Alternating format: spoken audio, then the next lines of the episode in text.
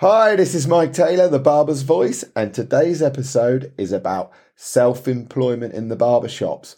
Most barbers are self employed, so let's just talk about it.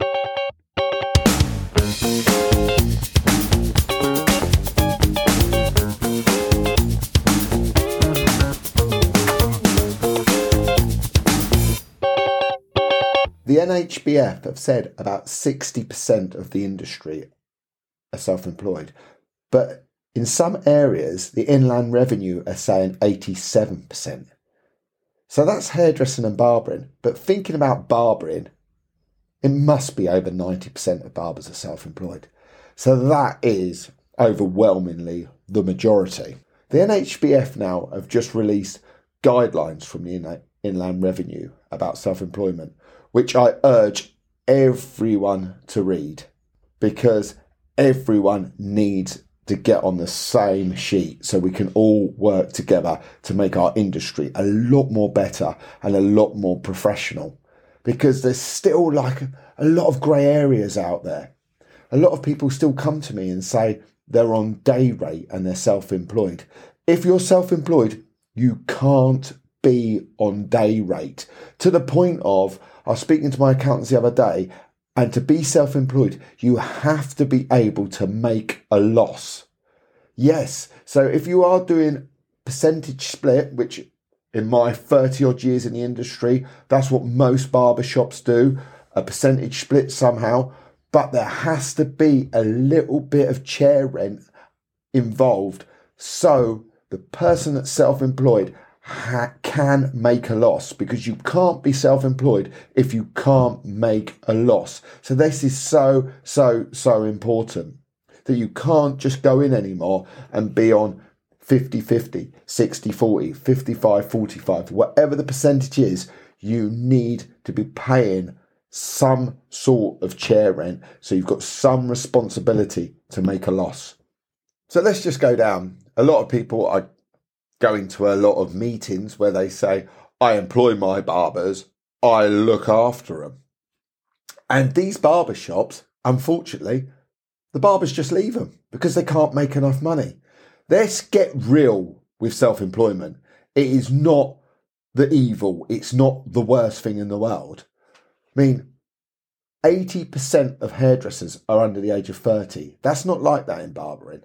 Barbering is a lot of people get to a certain age and they've got mortgages, they've got children they've got to support, and they've got to make a decent living and they can't be employed. You cannot put a, a barber on minimum wage and expect them to pay a mortgage. It's not going to happen. The industry would just die. The only way a barber can make a good living is by renting his chair space or being under a percentage so that he can actually make a half decent living for his family or her family.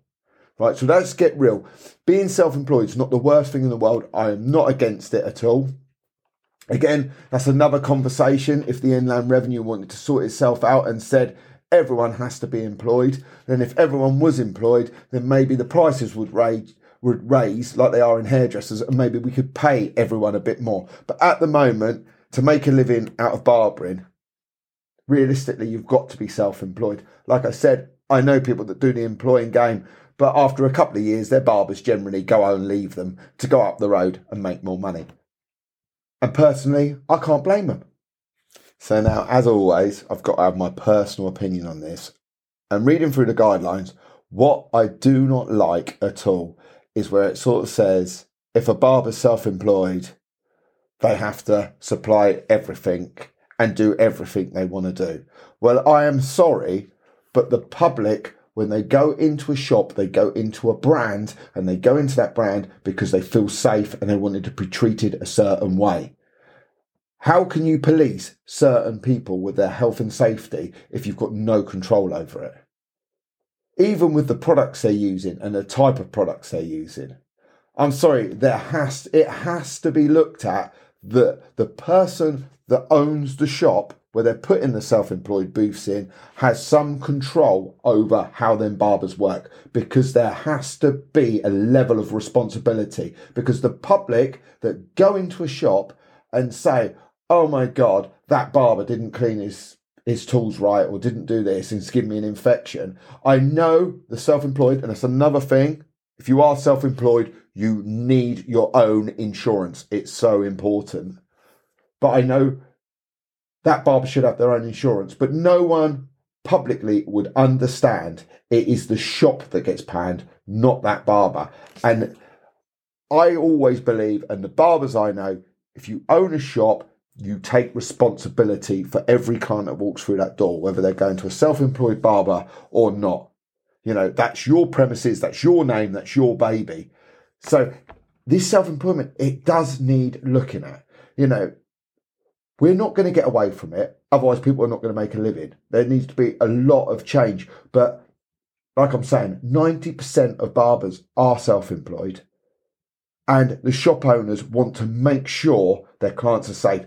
And the consumers, the clients, they believe in the shop owner to make them safe. So there is a level of responsibility. To me, you can't just be self employed and just do whatever you want. There has to be some common sense here. There has to be some ground. And that's why I'm doing this podcast because I'm, again, everyone's fighting to talk because everyone thinks, oh, am I doing it wrong? Am I doing it right?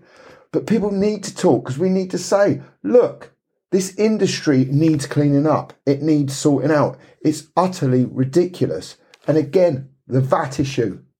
If you can sort the VAT issue out, the employment stuff will all come along with it. Because again, if you are self employed, then technically the shop owner does not need to pay VAT on the money that you take, only the money that you pay to them. So, but if you are employed, so say your chair makes 50 grand a year, well, they have to pay VAT on the whole 50 grand if you're employed. That's a hell of a lot of money, as well as your, in, your pension, your holiday, your sick pay, your tax, everything else. So, how much your wages going to be? Be pittance. But if they don't have to pay all of that, they can afford to let you make more money. That's how it works. So, again, now, if you are a self employed barber, you have to be able to make a loss. You need insurance. It's so important you've got your own insurance. And also, when you are doing your self assessment, you need to be put in on your tax return the whole amount that you've made. So, again, say your chair made 50 grand, you need to be put in. My chair made 50 grand. I paid chair rent of 10 grand. I paid commission of 15 grand. I made 25 grand. Other than that, the shop owner would have to take the rest of it on their tax return, which is not self employment. So this is really good to know. So, again, to sum up, this was just me getting out there, chatting with the self employed thing, trying to get everyone to talk. The more we talk, the better we can make this industry. But I think most barbers and barbershops are all trying to do the right thing. We really, really, really are.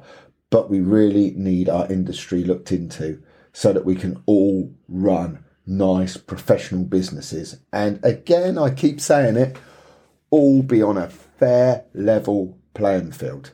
There's no point just keep saying everyone needs to employ people because the simple reason of it, we can't afford to employ people. Barbershops, for the prices we are and the way it runs, if we employed them, they wouldn't be able to work for that kind of money. So, if you want us to employ them, make it a fair playing field so our prices can raise to the price point to be able to employ the barbers. Or let's look at the self employed model and the VAT and make it a lot better and a lot fairer so that all barbershops can pay their way into the system. Anyway, I hope you like that and I hope it made you feel better and reinforced what everyone's talking about at the moment. If you are self employed barbers, you are not the Antichrist. There's nothing wrong with it at all. But we need to be all working together and getting it right and doing it the right way. I am the Barber's Voice. I am Mike Taylor email me info at miketayloreducation.com. I am hoping to start having guests on soon. I've had a few emails with some guests. I'm just working out the best way to do it. Anyway, talk soon.